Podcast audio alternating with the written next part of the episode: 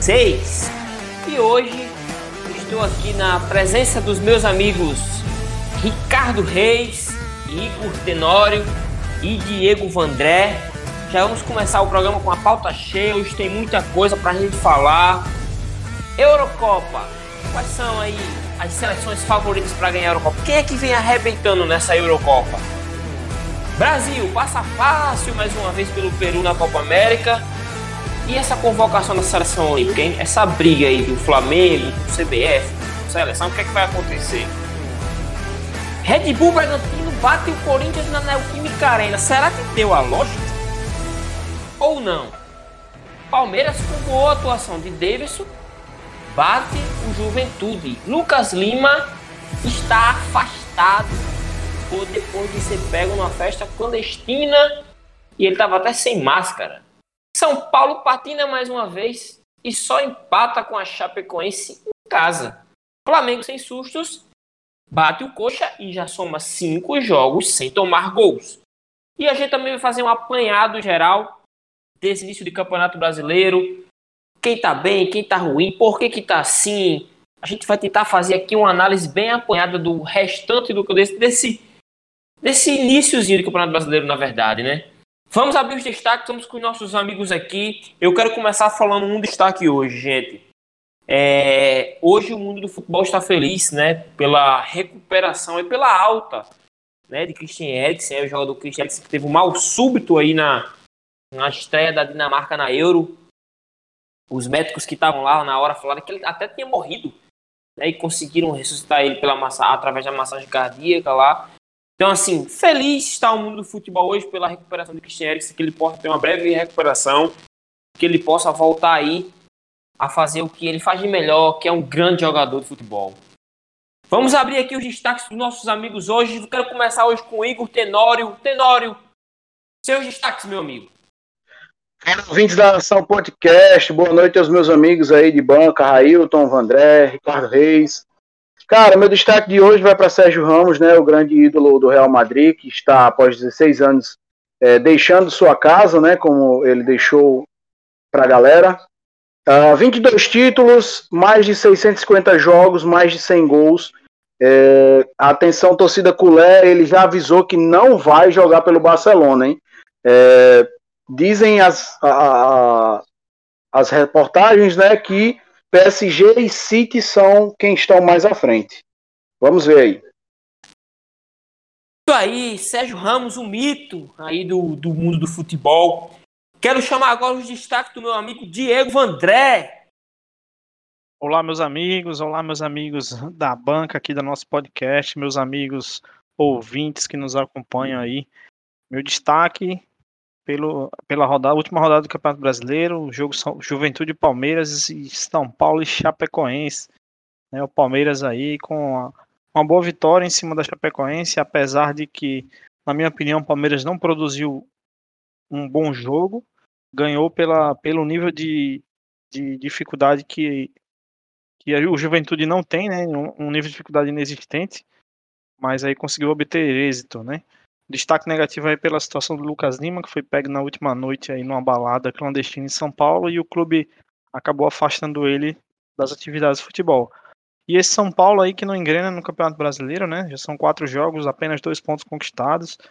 Ah, apesar das ausências aí do Dani Alves, do Arboleda, do Miranda e do Luan, o time não consegue vencer no campeonato. E isso muito mais nós vamos falar aqui no, no nosso podcast hoje.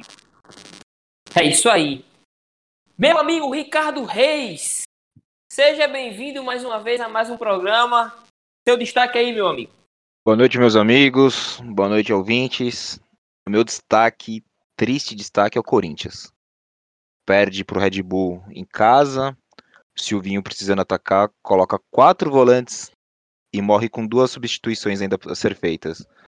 É, eu vejo que o Corinthians, infelizmente, a gente corre risco de cair. Né? Então eu quero falar sobre isso. Quero falar sobre o Lucas Lima também. E a gente tem bastante assunto. Vamos tocando. Tem bastante assunto. Vamos logo seguir, logo começando a pauta aqui. Logo eu queria logo abrir com a Eurocopa, gente. É, eu queria fazer uma pergunta para vocês. É, que você, no que, do que vocês viram até agora na Euro, que, do que vocês projetam aí no mata-mata que está chegando da Euro, quais seleção, quais seleções chegam mais forte para conquistar essa Euro? o que, é que vocês agora... acham? O que, é que vocês estão achando da Euro? Quais seleções estão se destacando mais? Na minha opinião, até agora, a seleção que mais deixou, fez um futebol consistente foi a Itália, cara. A Itália é uma seleção que, que, que vai chegar forte para ser campeã dessa Euro. O que é que vocês estão achando? Das, dos jogos que eu vi, é, até o momento, a Itália e Bélgica são as melhores seleções até o momento. Nório, o que, é que você acha? O que, é que você, o que, é que você viu até agora da Euro? Cara, eu, eu, concordo com vocês quando vocês falam que a Itália tem apresentado realmente o melhor futebol. É, a Itália é atualmente né, sétimo lugar no ranking da FIFA e ela tem uma curiosidade, estava aqui pesquisando né, um pouco antes para trazer para vocês. O Roberto Mancini ele chegou em 2018 né, e desde que chegou ele fez 34 jogos. Ele venceu 25, empatou 7 e perdeu só 2. E o dado curioso é que ele, a, a seleção italiana marcou 85 gols né, nesses 34 jogos e só tomou 14, né, trazendo para a gente aquela fama né, do futebol italiano que é bem defensivamente. E o cara tá invencível há 29 jogos e 10 jogos sem tomar gol, boy. Então, assim, a Itália vem muito bem para essa Eurocopa. Logo a princípio, assim, eu pensei que a Itália não ia engrenar, mas ela tem apresentado um bom futebol, né? É, esse jogo, é, é, esse último jogo agora, os caras massacraram, mano. Os caras é, comeram na bola suíça, mano. É, muita posse de bola, e não é aquela posse de bola cansativa, aquela posse de bola ofensiva, com o jogo pra frente, uh, sempre rodando bastante a bola. É tanto que o primeiro gol é uma construção, né? Uh, eles construíram aquela jogada para que pudesse sair o primeiro gol. Gosto, gosto muito do futebol da Itália, mas não dá para descartar né, a seleção da França, que é a atual campeã mundial, né, o Didier Deschamps já tem uh, um excelente trabalho à frente da França, e, e Portugal também, né, que uh, é atual campeão da Nations League e também da Eurocopa, né, então para mim essas são as que têm um, uma largada um pouco à frente. A Itália pelo futebol que vem apresentando, e a França e Portugal pelo que podem apresentar. Gente, é, é, é, Ricardo, eu queria fazer uma pergunta para você. É, por que, que, a seleção de Portugal ela é tão forte nas, nas, nas, competições europeias, só que ela não chega com o mesmo peso numa Copa do Mundo? Eu acho o nível técnico de, da, da Eurocopa um pouco abaixo, apenas um pouco abaixo de uma Copa do Mundo. A Euro, ela é uma Copa do Mundo sem Brasil e Argentina. Né? Então os melhores, as melhores seleções europeias do mundo estão na Euro.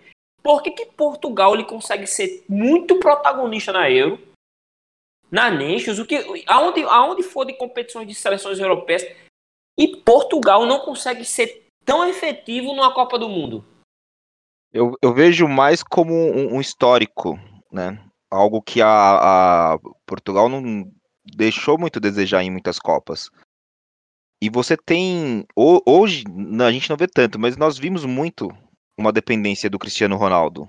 Né? Um, um time que joga para ele, né? Então agora Portugal vem com uma mescla de, de geração muito boa, porque vai encerrando uma, uma geração que é do Cristiano Ronaldo e vem uma nova, que vem André Silva. Né? Não, às vezes não está num grande momento, mas é do Renato Sanches.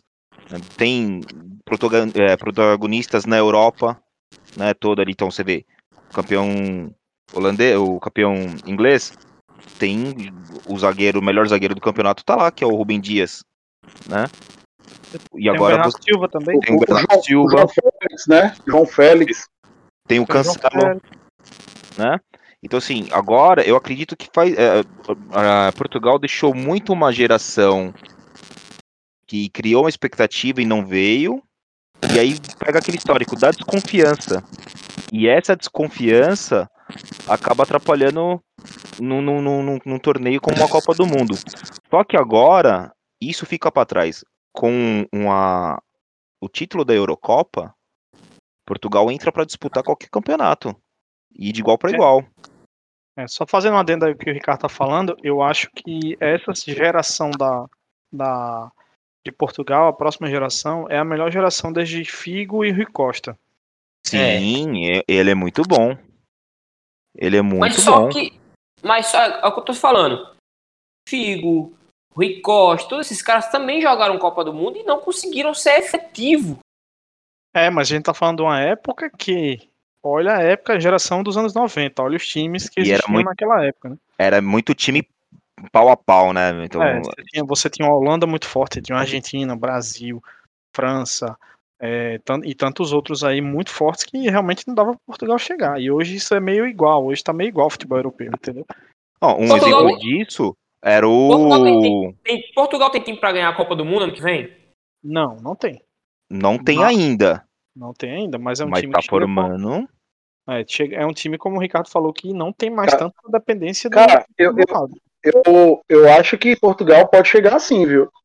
A gente teve o exemplo né, da Copa passada com o campo é, é- é verde e a bola é redonda, é 11 contra 11. Então, assim, Croácia poderia ter ganho e si- teria sido campeão mundial. Então, eu acho que a- o Portugal tem mais, tem mais equipe do que a Croácia.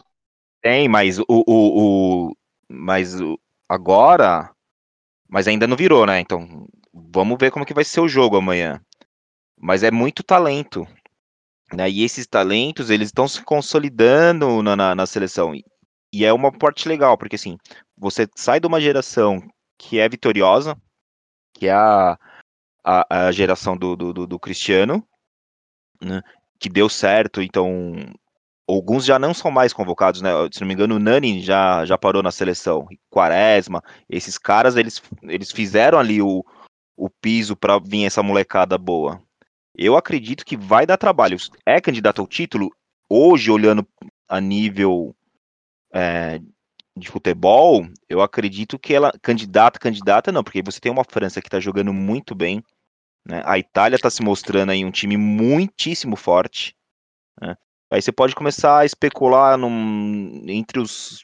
Em- de todas as seleções, entre, a- entre os cinco que podem chegar. Eu considero Portugal hoje à frente do Brasil. Cara, pelo que joga. Agora, agora uma, uma grande questão é a seleção da Alemanha e também a da Espanha, né? Porque assim, tem excelentes equipes, né? Tem excelentes seleções na mão, mas que nos últimos tempos não tem apresentado bons desempenhos, né? Então, É, A Alemanha, a Alemanha desde 18 parece que já vem patinando, né? mas da Alemanha eu, eu vi uma coisa e, e até quero jogar aqui. A Alemanha ela teve aquela aquela geração de 2014 que deu show aqui no Brasil. Depois em, doi- em 18 já não veio bem. E aí o que acontece? É uma troca de direção também. Só que essa troca no papel ela ela tá sendo perfeita, porque você está substituindo grandes jogadores por grandes jogadores. Só que dentro do campo não deu sintonia ainda. Né? Parece que há um, um- um- um abismo entre uma geração e outra, e eles não conseguem se falar. Então acredito que É, talvez a- agora com a saída do, do, do Joaquim, o, isso pode acontecer de uma forma mais acelerada. É, eu acho que eu acredito que seja um processo natural na Alemanha, né? Você tá é, a geração aí que começou em 2010, ela já tá é, finalizando, né? Você teve um poucos meses atrás o Kedira se aposentando é, aos 33 anos. Aí você tem o Ozil que não tá mais jogando na seleção. Você tem é, talvez daquela seleção que começou em 2010, o último remanescente foi o Miller. Então, talvez O Royce, né? O Royce ainda tá. é, o Royce, mas o Royce não, acho, Hummels. é, o Hummels tá, mas o Royce não jogou 2014, né? Não jogou 2014. Sim, sim, é verdade, ele lesionou. Tem uma Ela coisa que eu queria falar, gente. E, e, é, essa geração ela vai ser renovada. Então talvez eles não venham tão forte em 2022, mas vem forte em 2026, com certeza. Então, A Alemanha ela já vem sendo renovada, Diego, desde as últimas Olimpíadas. Os Jogos Olímpicos veio o time C da Alemanha pra cá, pra jogar os Jogos Olímpicos. Ca- Então, cara, e- e- é- o, processo de, de- o processo de renovação na Alemanha ele já começou desde, a- É. desde, a 2000 desde 2014. A Alemanha ela não manteve, ela, ela passou por um processo de transformação. É tanto que ela foi vice-campeã olímpica. Perdeu pro Brasil nos pênaltis. E, era time C. E foi campeão da Copa, da. Copa da Confederação, né, Railton? É o quê? é, mas deixa eu, deixa eu fazer. Foi campeão da Copa das Confederações com esse time de, de jovens. Já tinha o Draxler, o, o, o Goretzka, o Julian Brandt, até o, o menino Kai Havertz, eu acho que já tava por lá. É, mas deixa eu fazer uma pergunta aqui para vocês. A longo prazo, que a gente olha aqui em termos de organização e, e estrutura do futebol, no horizonte aí das próximas duas Copas, o que, é que a gente imagina? É mais fácil a Alemanha ser campeã novamente do, da Copa do Mundo ou o Brasil, por exemplo? Alemanha, mano, não tem sem Então, assim, é, é, a gente pode estar tá olhando agora um processo lento na Alemanha, mas os caras vêm com planejamento. Então, assim, uma hora ou outra isso vai estourar e vai funcionar, entendeu? Diferente do Brasil.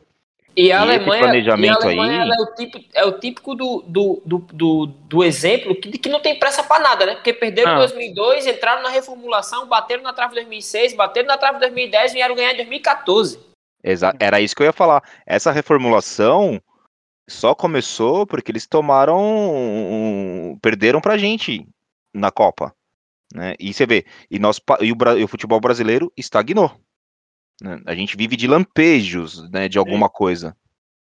Mas é, só para só dar um, um adentro bem, bem rapidinho, a Copa 2002, a Alemanha ela se classificou na repescagem da Copa. E ela conseguiu chegar até a final, perdeu para o Brasil, e depois daquele tempo a Alemanha passou por um processo de reformulação. Teve a Copa da Alemanha em 2006, eles quase ganharam, saíram para a Itália nas semifinais.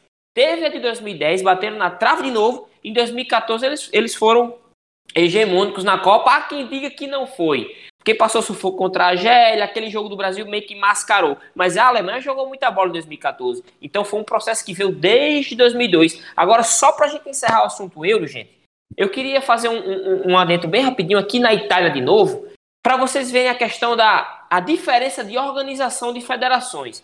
O que, que aconteceu na Itália em 2014 aqui no Brasil? Ela saiu na primeira fase para o Uruguai. No jogo aqui na Arena das Dunas, aqui, a Itália foi eliminada na primeira fase em 2014. Em 2018, a Itália não participou da Copa.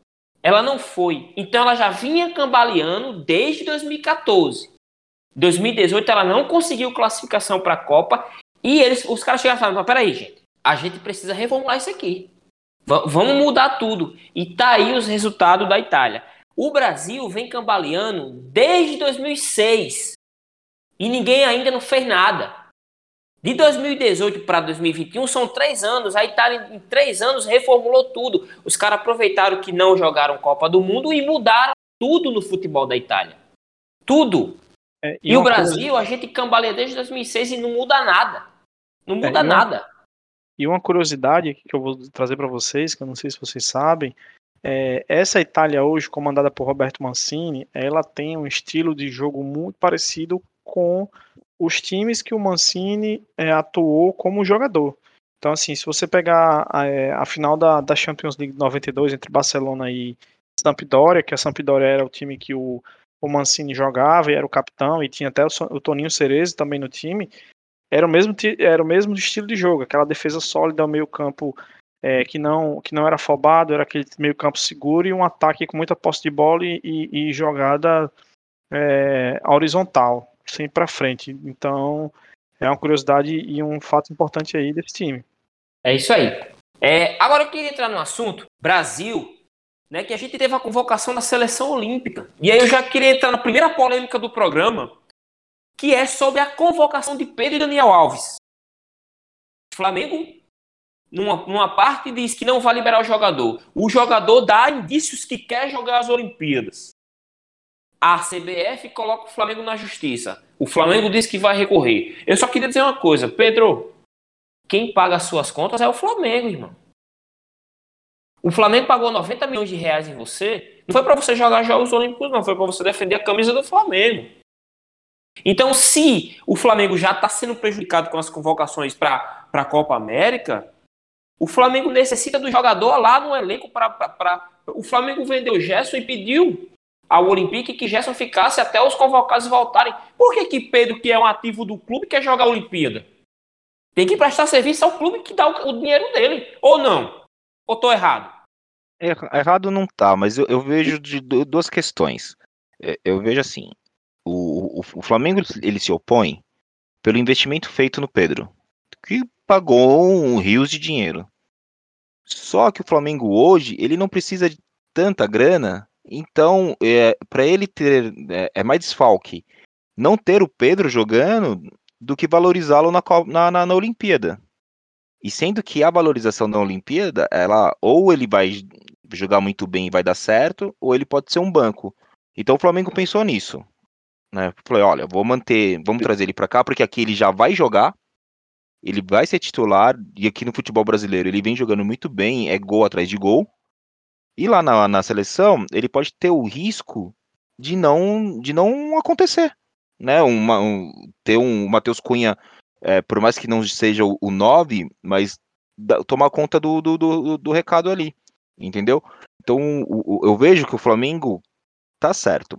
Por que, que o Pedro quer ir? Porque lá ele sabe que ele vai jogar, né? Aqui Também. no Brasil ele vai jogar por um tempo, porque quando voltar Gabigol, ele vai pro banco. É por isso. Gente, foram, é, foram 14 penso... milhões de euros. 86 vejo... milhões de reais.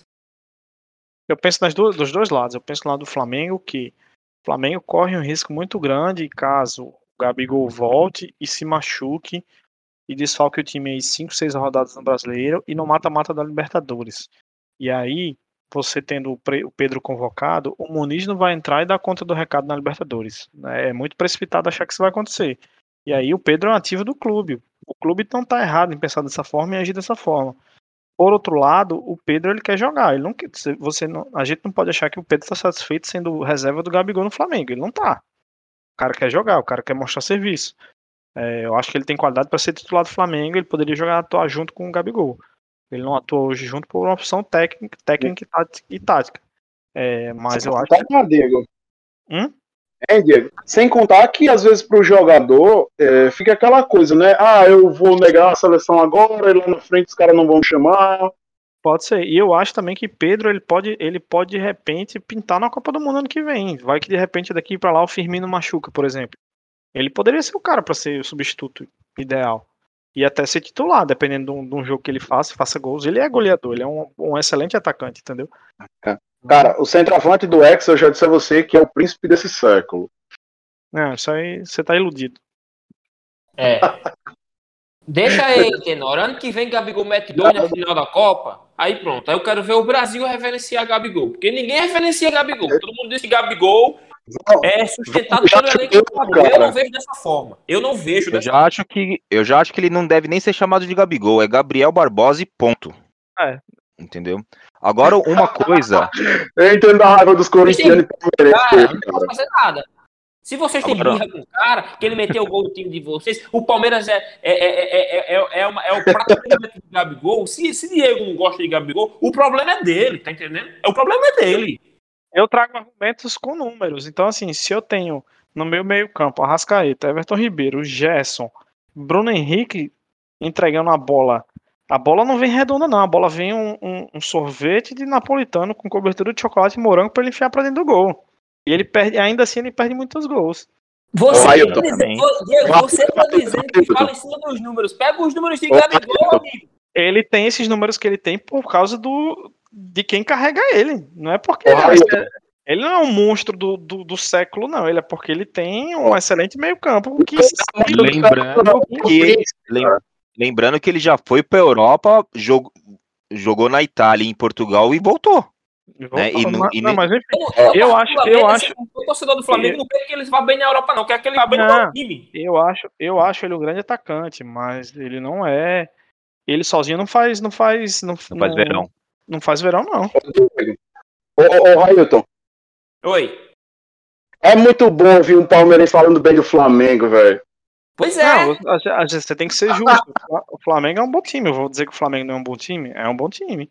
E, não, Dani, gente, e Daniel Alves? Aí me expliquei, ele vai, não vai? O que, é que você não, acha? Ele, assim, eu achei a convocação do Daniel Alves pelo nome somente. Ah, vamos ser sinceros e, e, pensar que Daniel Alves voltou para o Brasil e está jogando pelo nome. Eu não vi nem até hoje nenhuma partida espetacular dele, não vi nada demais até é. hoje.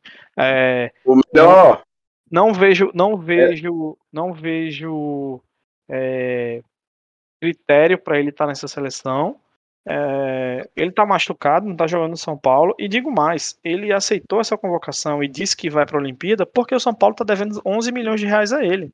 O São Exato. Paulo não paga salário, então ele vai dizer Diego, assim: Diego. eu vou, eu vou jogar a Olimpíada e pronto. E aí do São Paulo se for contra isso. Exatamente. O, o critério do Jardim foi que ele ganha título, mano. Aí perguntaram, Jardim, por que, que você convocou o Daniel Alves? Ah, porque é um cara que ganha título por onde ele passa. E daí, mano. É, mas aí eu tendo Messi na minha, eu tendo Messi na minha, na minha, na minha frente, é, Chave e Iniesta também ganharia título, entendeu? Douglas ganhou título também assim. Então, é, eu quero ver o Brasil. É, eu quero ver o Vocês Brasil. acham que Daniel Alves é um jogador. Vocês acham que Eu Daniel Alves é um jogador que vai fazer diferença nas Olimpíadas? Não, não vai. Eu não tô, eu não tô desmerecendo o Daniel Alves, é um grande jogador, mas ele também não é um cara que decide jogo, não. Eu, tô vendo, eu quero ver o Brasil aí jogar. Vai pegar a Alemanha na primeira partida e vai pegar a Costa do Marfim, que os times africanos na, nas seleções olímpicas são muito fortes. Então vamos ver o que, é que esse Brasil vai, vai fazer nas Olimpíadas. Ó, o que, o que que ele vai perder? Ele perde as oitavas da Libertadores contra o Racing, ele Exato. perde as oitavas da Copa do Brasil e ele É perde, exato, hein? e ele vai perder da 11 primeira rodada do Brasileiro até a 15 quinta e nesse meio de rodada aí tem São Paulo e Palmeiras na 14 quarta rodada e Flamengo e São Paulo lá no Rio na 13 terceira. E o São Então- Paulo já começou bem, né? O brasileiro. Exatamente. Mas é aquela questão, o clube não cumpre, Voando, voando.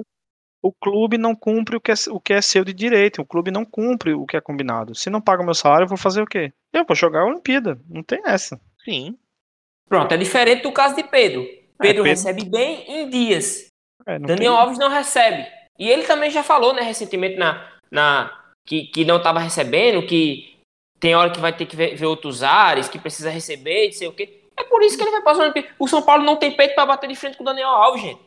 Como é que vai bater de frente se você tá atrasado com o cara? É a história que o, o, o, o time vira refém do jogador. Porque Refém jogador. fazer- e vou falar uma coisa aqui a vocês. Não se surpreenda se após as Olimpíadas o São Paulo ainda estiver nessa mesma situação, com desempenho ruim, perder o primeiro jogo no mata-mata Libertadores, Daniel Alves decidir não jogar mais pelo São Paulo. Não se surpreendam se isso acontecer.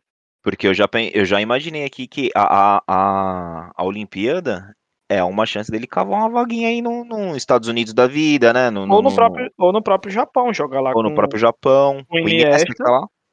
Entendeu? Então, até na Europa ele ainda consegue jogar. Consegue. Entendeu? E- Ele joga bola, ele é bola. Mas. e, e depois ainda vai sair e vai, e vai processar o São Paulo. E a dívida tá rolando, né? Porque até a última vez que eu vi era 11 milhões. Vai saber quanto que tá agora. Exato. É, o erro foi de quem É, trouxe. lembrando, O erro foi de quem trouxe, porque o São Paulo ficou refém do jogador e dos patrocinadores que falaram que iam bancar o salário dele e todo mundo saiu fora. e lembrando, né, que Daniel Alves foi convocado também para a seleção principal, né? Ele não tá lá porque ele machucou e o Tite chamou o Emerson. Mas ele era o cara, digamos assim, que era para ser o titular da seleção na Copa América. Na verdade, e tá invertido, né? Porque o Emerson era pra jogar as Olimpíadas. Isso. Pois é. Gente, vamos seguir a pauta aqui. É, Ricardo, é, me responda uma coisa. Eu queria que você me respondesse uma coisa. Deu a lógica na Neoquímica Arena? Ou não? Ou é, ou é exagero meu falar isso? É porque eu pego no pé do Corinthians. Não, olha, vai me doer falar isso, mas deu a lógica. Deu porque são trabalhos diferentes. O trabalho do Silvinho é um trabalho de um mês, que ele tá conhecendo o, o, o que ele tem lá de Pereba, né? Porque um bando de jogador ruim. E o trabalho do Bragantino Red Bull é um trabalho consolidado. Né? O, o Barbieri vem fazendo um trabalho muito bom. né? Que começou lá atrás com o Felipe Conceição, que caiu do Cruzeiro. E então não dá para comparar a, a estratégia do, do, do, do, do- Red Bull Bragantino né, com o Corinthians.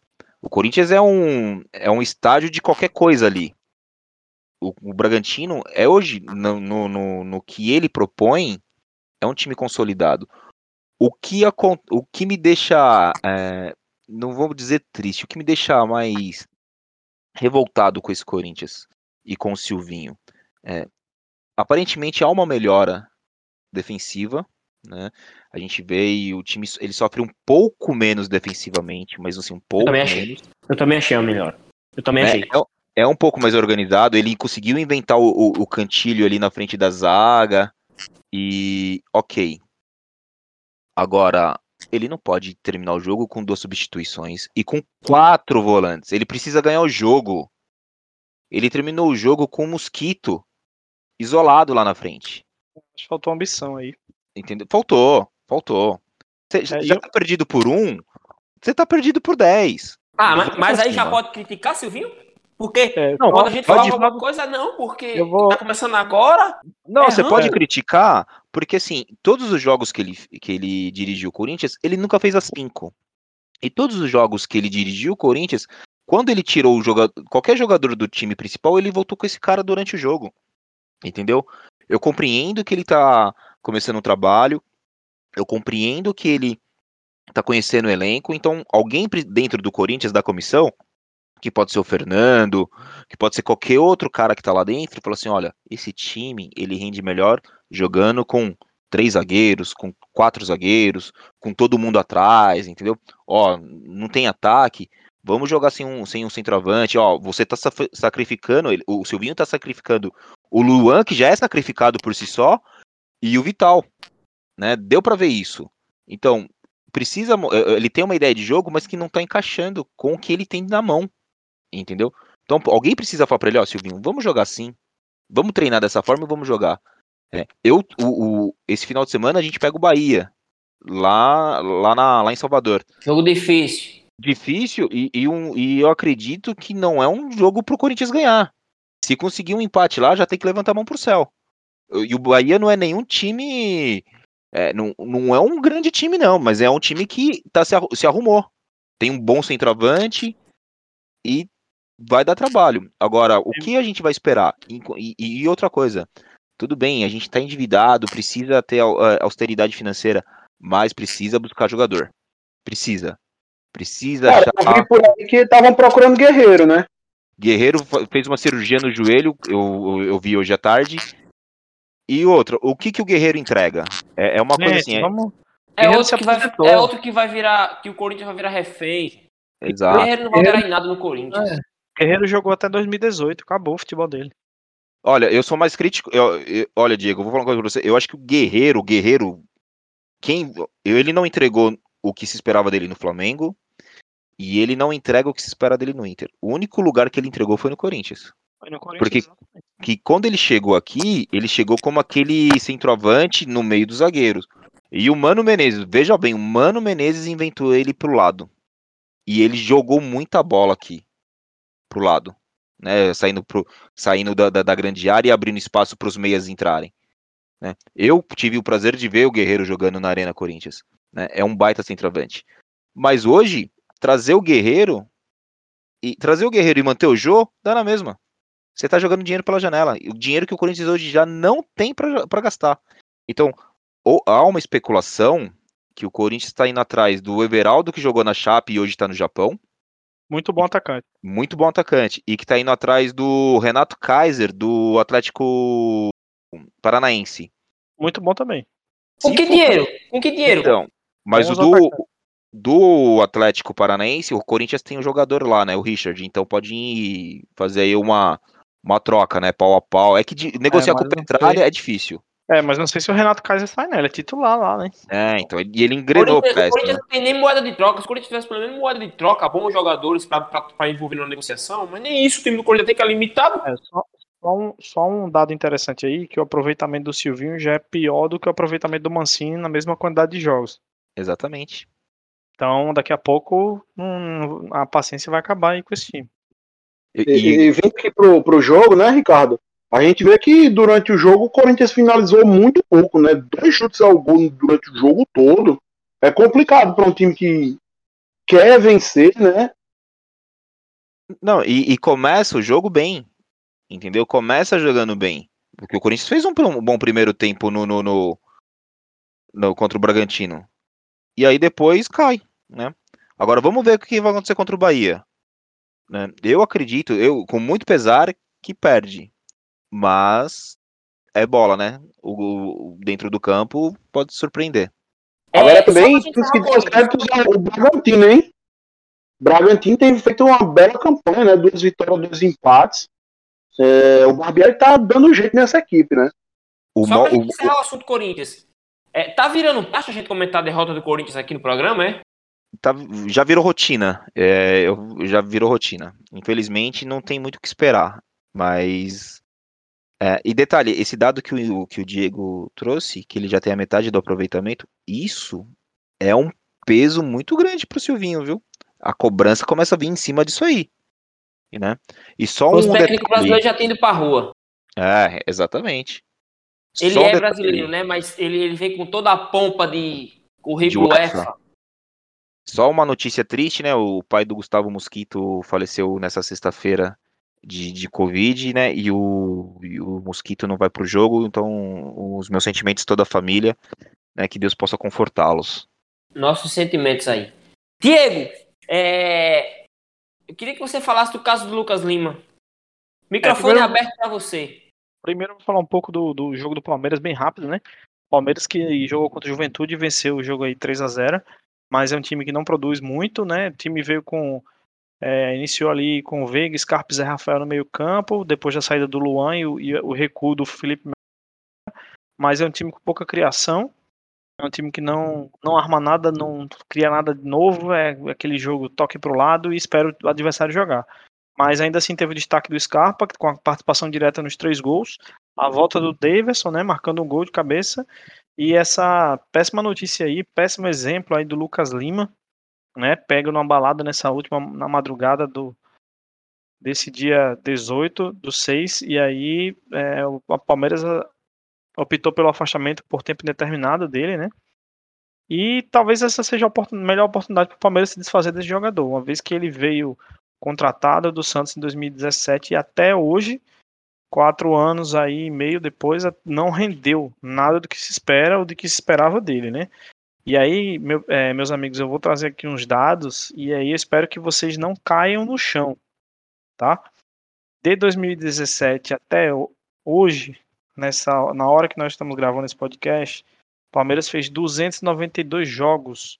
O Lucas Lima participou de 165 jogos, com 12 gols, 18 assistências. Ele participou de 56% dos jogos. Porém, não bastasse só esse péssimo desempenho, nós vamos entrar na questão financeira. O Lucas Lima foi contratado com a base salarial de 900 mil reais e 15 mil reais de bonificação por jogo. Ou seja, cada vez que ele sai do banco, do banco de reservas para jogar ou entra como titular, ele ganha 15 mil reais.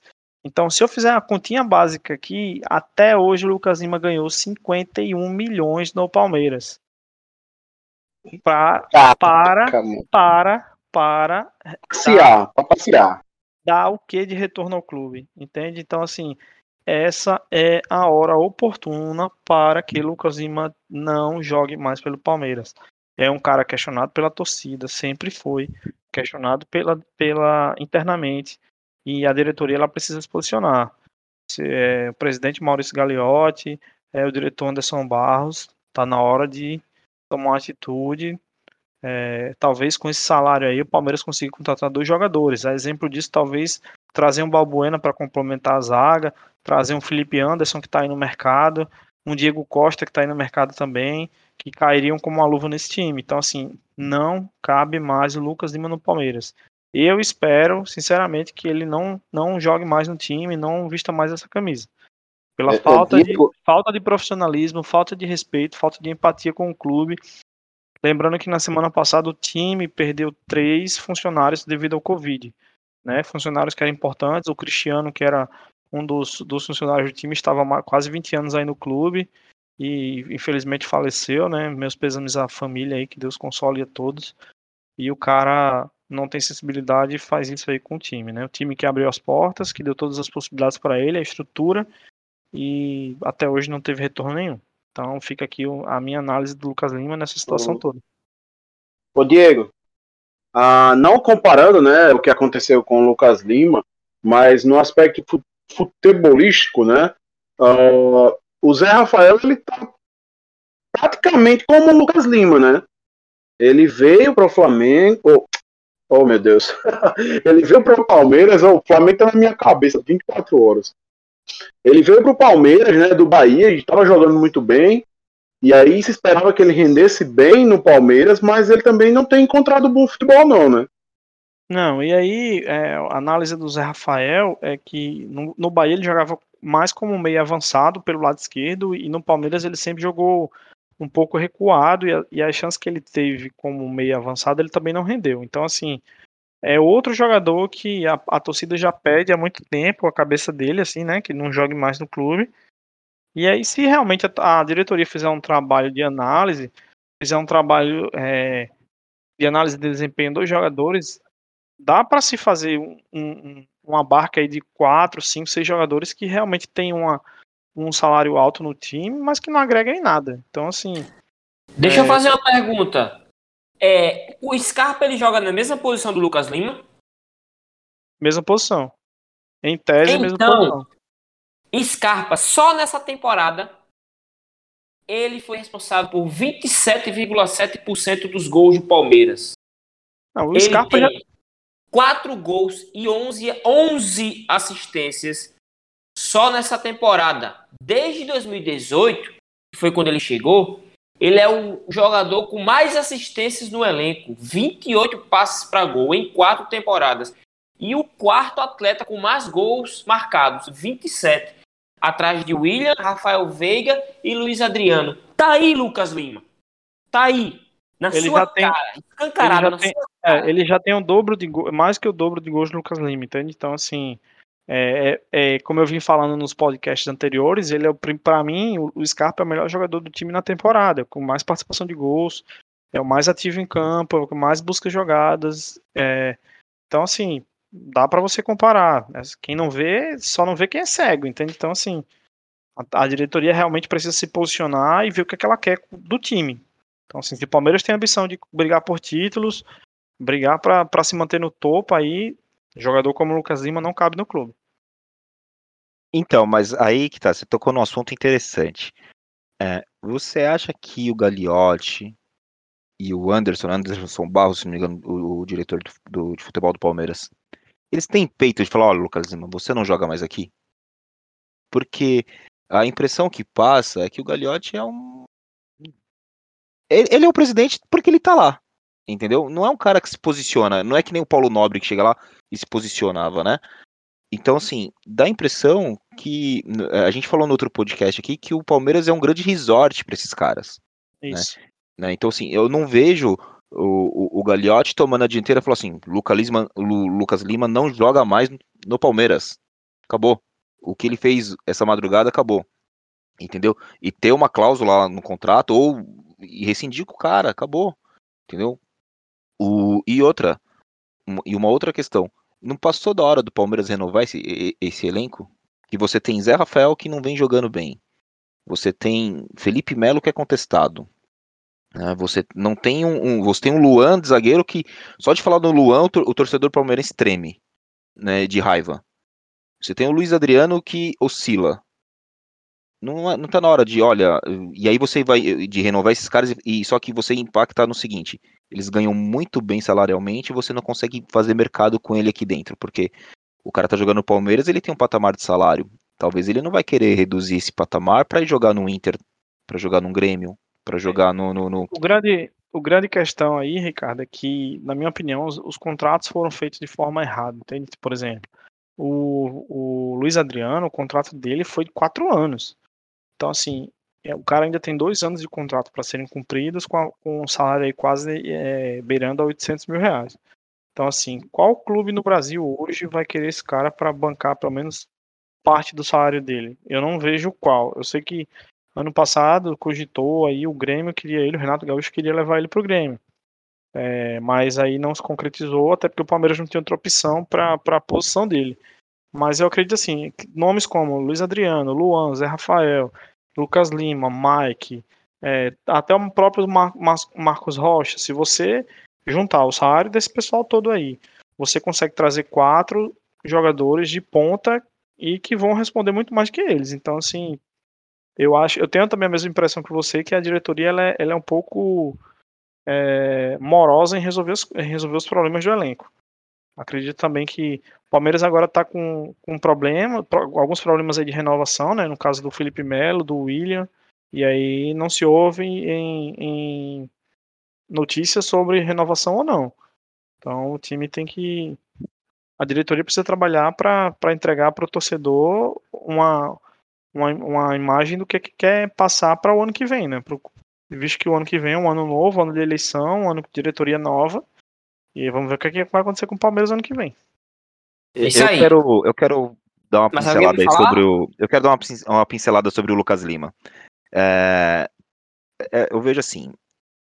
Há um. Venderam para o Lucas Lima. Para o, na- não, não é que venderam para os clubes, venderam para o Lucas Lima que ele é craque. Né? O Barcelona está atrás do, do Lucas Lima. Não, é- ele é fenomenal, ele é camisa 10. Não, ele jogou em grandes clubes. Ele começou lá no Inter, jogou no Sport, no Santos e no Palmeiras. Beleza. Só que o, o Lucas Lima ele tem que entender que ele não é 30% do craque que ele que venderam para ele. Ele não vale 900 mil reais. Ele não vale. Entendeu? Lucas Lima não vale 900 mil reais nem aqui no Brasil, nem nos Estados Unidos, nem na Arábia, nem em canto algum. Ricardo, Entendeu? se ele recebesse 100 mil reais de salário, ele estava sendo muito bem pago ainda. Ele poderia dar o troco. É. Entendeu? Só que assim, o, o- o Lucas Lima, e eu não sei se você vai lembrar disso, Diego, a gente conversando paralelamente no, no nosso grupo de WhatsApp lá, que quando ele chegou no Palmeiras, é, eu lembro que alguns amigos nossos comentaram, Lucas Lima tal, eu falei, e no primeiro jogo do Palmeiras ele foi lá, fez gol, deu carrinho, tirou bola em cima da linha, e a gente fala, eu- muita gente falou assim, não se engane, não se engane, porque esse não é o Lucas Lima. Isso aí é feito de, de primeiro jogo. Mas uns dois, três jogos aí, vocês vão conhecer o Lucas Lima. E tá aí. Esse é o Lucas Lima que, que a gente vê. Entendeu? É, é um cara que ele, ele não entrega a expectativa que o torcedor im- é- é, imagina. Não entrega. Eu tive, Ô, ô, eu tive a oportunidade de ver o Lucas Ô. Lima jogando. Eu tive a oportunidade de ver o Lucas Lima jogando no Allianz. é, e realmente, no dia que eu assisti ele jogando, assim, para quem acompanha na arquibancada, é complicado. Muito complicado. Não, não há entrega, não tem entrega nenhuma. Então é difícil pro torcedor. Ô, ô, Ricardo, Diego, não sei se vocês vão concordar, né? Mas eu queria comparar aqui. Ah, o caso do Lucas Lima não seria basicamente como o Luan do Corinthians? Porque parece que os dois pararam no tempo, deram alguns, alguns lampejos né, de, de, de, de futebol, mas assim, sumiram, né? Mas assim, vejo- o, Lu- o Luan, Ricardo, é o Luan, ele ainda foi campeão da Libertadores, ele foi destaque da Libertadores, ele foi rei da América e ele foi jogando muita bola. Então assim, ele tinha credencial para chegar para para mostrar que ele era o Luan, entendeu? O Lucas Lima nunca teve isso. O Lucas Lima ele jogou bem dois anos no Santos. E Quando ele chegou acho- e, e depois em 2015. De, de 2015 pra cá, o Lucas Lima só vem enganando no futebol brasileiro. é, verdade. O E Lucas Lima mais. engana. Se ele sair do Palmeiras no Brasil, ele não joga em nenhum clube mais de ponta, não joga. Acabou, não joga. Não joga. O, o, o, o, o que assim, o, eu não concordo quando o torcedor vai lá e põe a cara no, no- põe o dedo na cara do jogador. Eu não concordo. Porque eu, no meu trabalho eu não quero que o meu cliente ponha o dedo na minha cara. Então eu tenho que fazer bem feito para que ele não, não, não tenha reclama, não faça reclamação. Só que a torcida do Palmeiras já tá de saco cheio do Lucas Lima. E não é de hoje, é muito tempo. E não Cara, é de eu novo, vou dizer uma coisa que, eu vou dizer uma coisa que parece ser bem polêmica. Eu não tiro a razão do torcedor do Palmeiras ter feito aquilo, não. Não tiro. Porque um cara que joga, que ganha 900 mil reais por mês, ganha 15 mil reais por jogo que joga. Falei de manhã no grupo da gente de WhatsApp. Torcedor de torcida organizada, ele dá a vida pelo clube, meu amigo. Ele vive o clube. Tá entendendo? Ele respira o clube. É a razão da vida do torcedor. Vocês até falaram que não, tem a questão de. Mas ele tá lá para ajudar. É, é ele que faz que faz é, manifestos. É o torcedor do- organizado que, que, que faz festa na arquibancada, que faz isso tudo aquilo ali. A partir do momento que ele vê um cara como o Lucas Lima deitado no contrato que o Palmeiras deu a ele de 900 mil reais por mês, 15, 10 mil, 5 por jogo, seja o que for, o esse dinheiro sai do bolso do torcedor, gente. O torcedor que compra a camisa, é o torcedor que paga sócio torcedor, é o torcedor que lota estádio. É o cara que tem que cobrar mesmo. Agressão? Não concordo. Não concordo, não sou de acordo a isso. Agora, hostilizar o cara, ele tem que saber que time ele tá jogando. Ele tá jogando no Palmeiras, ele não tá jogando no 15 de Jabuticabal, não, gente. Ele tá jogando no Palmeiras. Ele tem que entender o peso da camisa do Palmeiras. Se ele não entender isso, já era. Ele não é pra estar nem jogando futebol. Não, mas tudo bem, mas é, é, é que a gente não pode é, acostumar, que, é, apesar que no Brasil isso é rotina, né? Desse tipo de, de, de, de situação. Eu concordo que tem que ser cobrado, né? Eu concordo com essa, com essa linha de raciocínio. Mas eu não concordo da, da integridade física, né? Só que o Lucas Lima, ele procura. O jogador de futebol, e aí eu vou abrir um pouquinho. É, a gente teve um tempo atrás o caso do Gabigol, a gente teve o caso do Arboleda, e agora a gente tem o caso do, do Lucas Lima. O jogador de futebol, ele tem que entender uma coisa.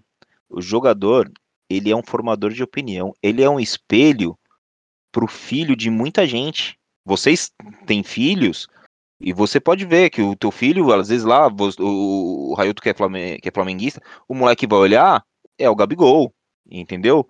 O, o, o, o outro vai ver lá, é o Messi, é o Cristiano Ronaldo. Esses caras, eles formam opinião, e, eles, eles mexem com o emocional do torcedor e, e, das crianças. Quando o Lucas Lima dá uma bola fora dessa, o Arboleda, o Gabigol, e o, como foi o Otério e o Jô no Corinthians, eles estão mostrando algo de ruim para o torcedor.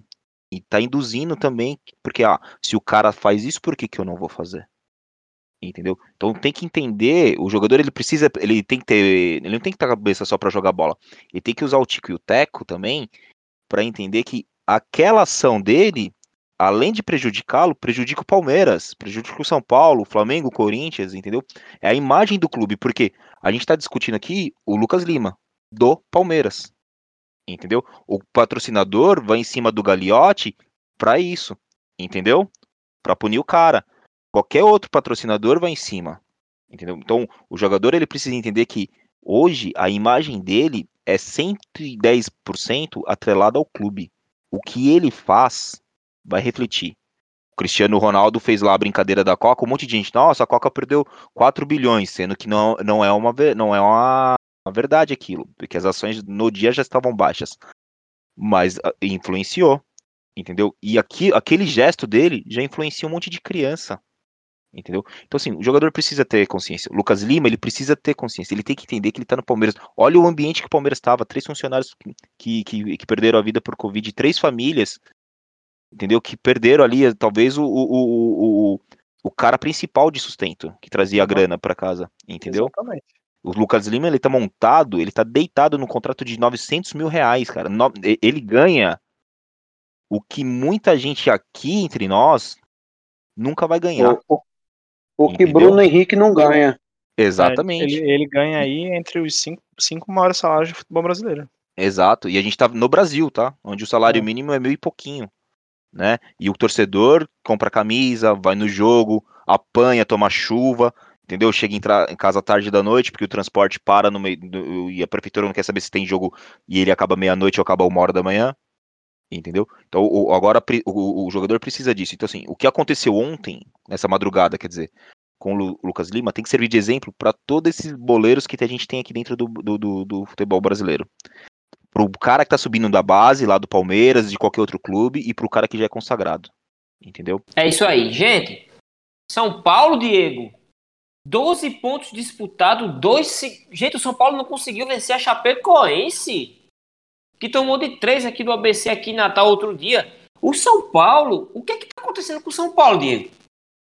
É, o que está acontecendo é o que a gente já vem falando aqui há muito tempo, né? São Paulo não é um jogo que parecia fácil, um, um, jogo que o São Paulo fez o gol logo com, aos 8 minutos com a jogada do Rigoni, com o cabeceio do Éder. Mas aí o São Paulo complica o jogo, né? A expulsão aí do Rodrigo Nestor, que foi expulso pelo VAR, né? Não é infelicidade, né? É, acertando a cabeça do jogador do, da Chapecoense.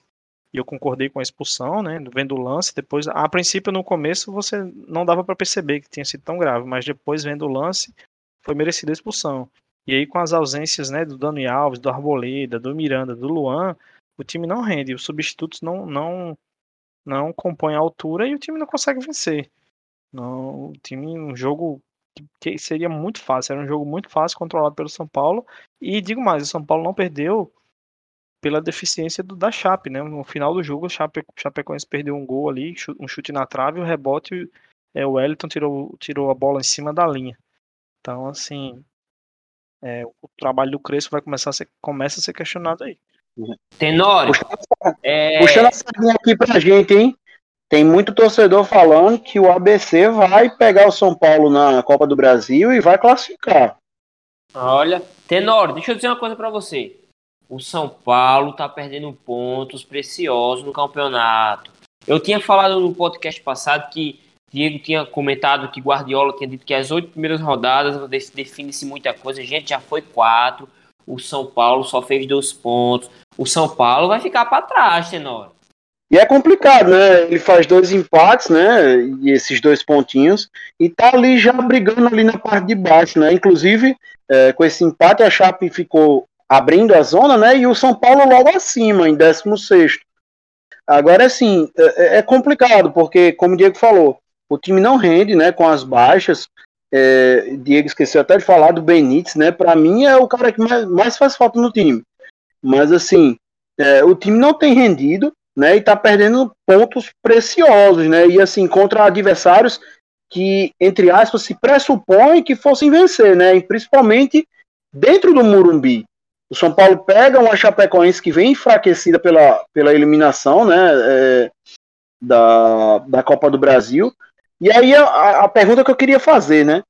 O São Paulo, com esse time, mesmo com os desfalques, fosse uh, enfrentar o ABC, que ganhou da Chape de 3 a 0 não seria favorito no jogo? Sei não. Seria, eu acho que seria. Acho que, com todo respeito, mas eu sou ABCdista, mas eu acho que São Paulo, se o São Paulo, no caso, pegar o ABC na Copa do São Paulo passa dois jogos. O São Paulo tem que fazer dois jogos muito ruins para ser eliminado pelo ABC. O que é que você acha, Ricardo?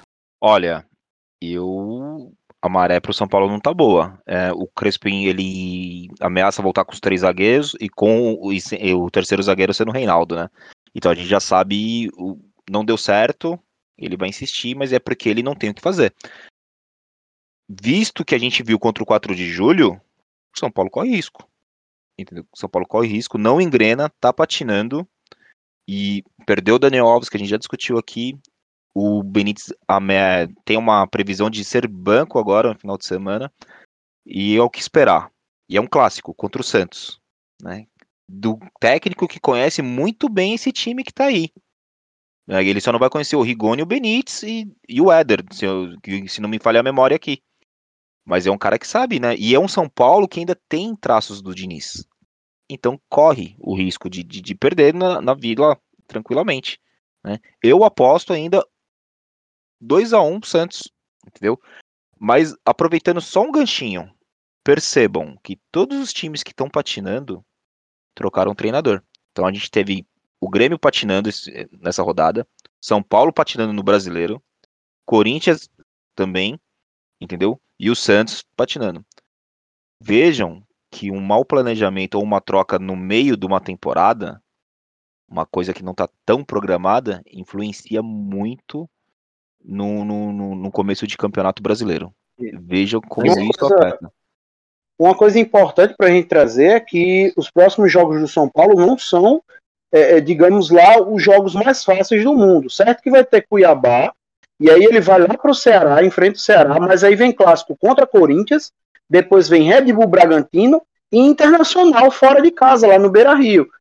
Uh, então, assim, Pois é, até a décima rodada tem um, um, um peso grande ali para o São Paulo. E aí, essa, esses pontos que ele tem perdido agora no começo do campeonato já podem começar a colocar uma pressão a mais no time, viu?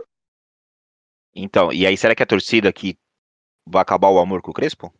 Entendeu? Essa é a dúvida. Olha, a sequência que é a sequência que é sendo mais otimista possível, é a sequência que possa, possa culminar na demissão de, de Crespo, viu? Que essa sequência que o Tenório falou aí é uma sequência salgada para o São Paulo, viu? Se empatar com o Santos e ganhar do Cuiabá, alivia. Vai pegar o, Ceará, que mesmo o Ceará não, tá, não, vem do, não vem bem no campeonato, mas é um jogo dificílimo jogar lá. Então... É, depois pega o Corinthians, né? O clássico fora, lá na, na, na Neoquímica, né? Apesar que tem pois todo é. o respecto. Né? Então, assim, ou o São Paulo abre o olho e começa a jogar bola e o Crespo começa a entregar resultado, ou senão essa paciência do torcedor vai embora. Já, acho que já foi, viu? Já foi. Se perder pro Santos, a paciência já, já se esgotou. Eu acho. O que eu, o que eu acredito que seja um jogo de uns 2 a 2 por aí. Porque os dois times estão bem feios. Aí vai, é um jogo 4 a 4 Futebol tem dessas coisas, cara. É, é verdade. É assim mesmo. Eu acho Galera, que nenhum gol.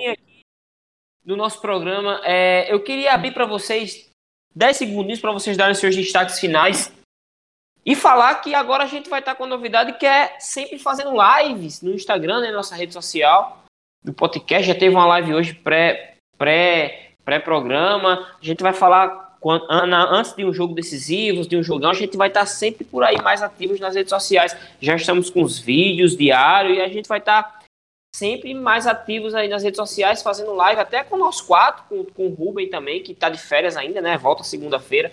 Diego, seu destaque final, meu amigo. Meu destaque final, meus amigos, é para o jogo de amanhã na Eurocopa, Portugal e Alemanha. Promessa aí de um grande jogo. Jogaço. Tenório. É, amigos, meu destaque é tá para a vitória da Argentina até o momento, né, que estamos gravando. Tá 1 a 0 para a Argentina contra o Uruguai. Belíssimo jogo. É, esperamos aí que é, a Argentina perca, né? Sempre. Ricardo, seu destaque final.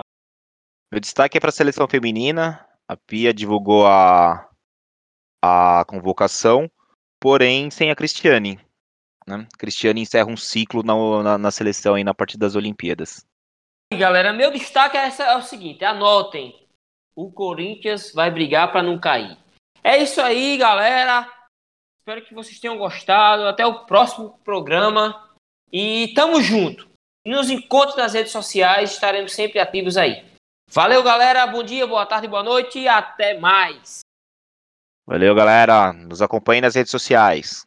Valeu, galera. Um grande abraço. Até o próximo episódio. Um abraço, galera. Podcaster.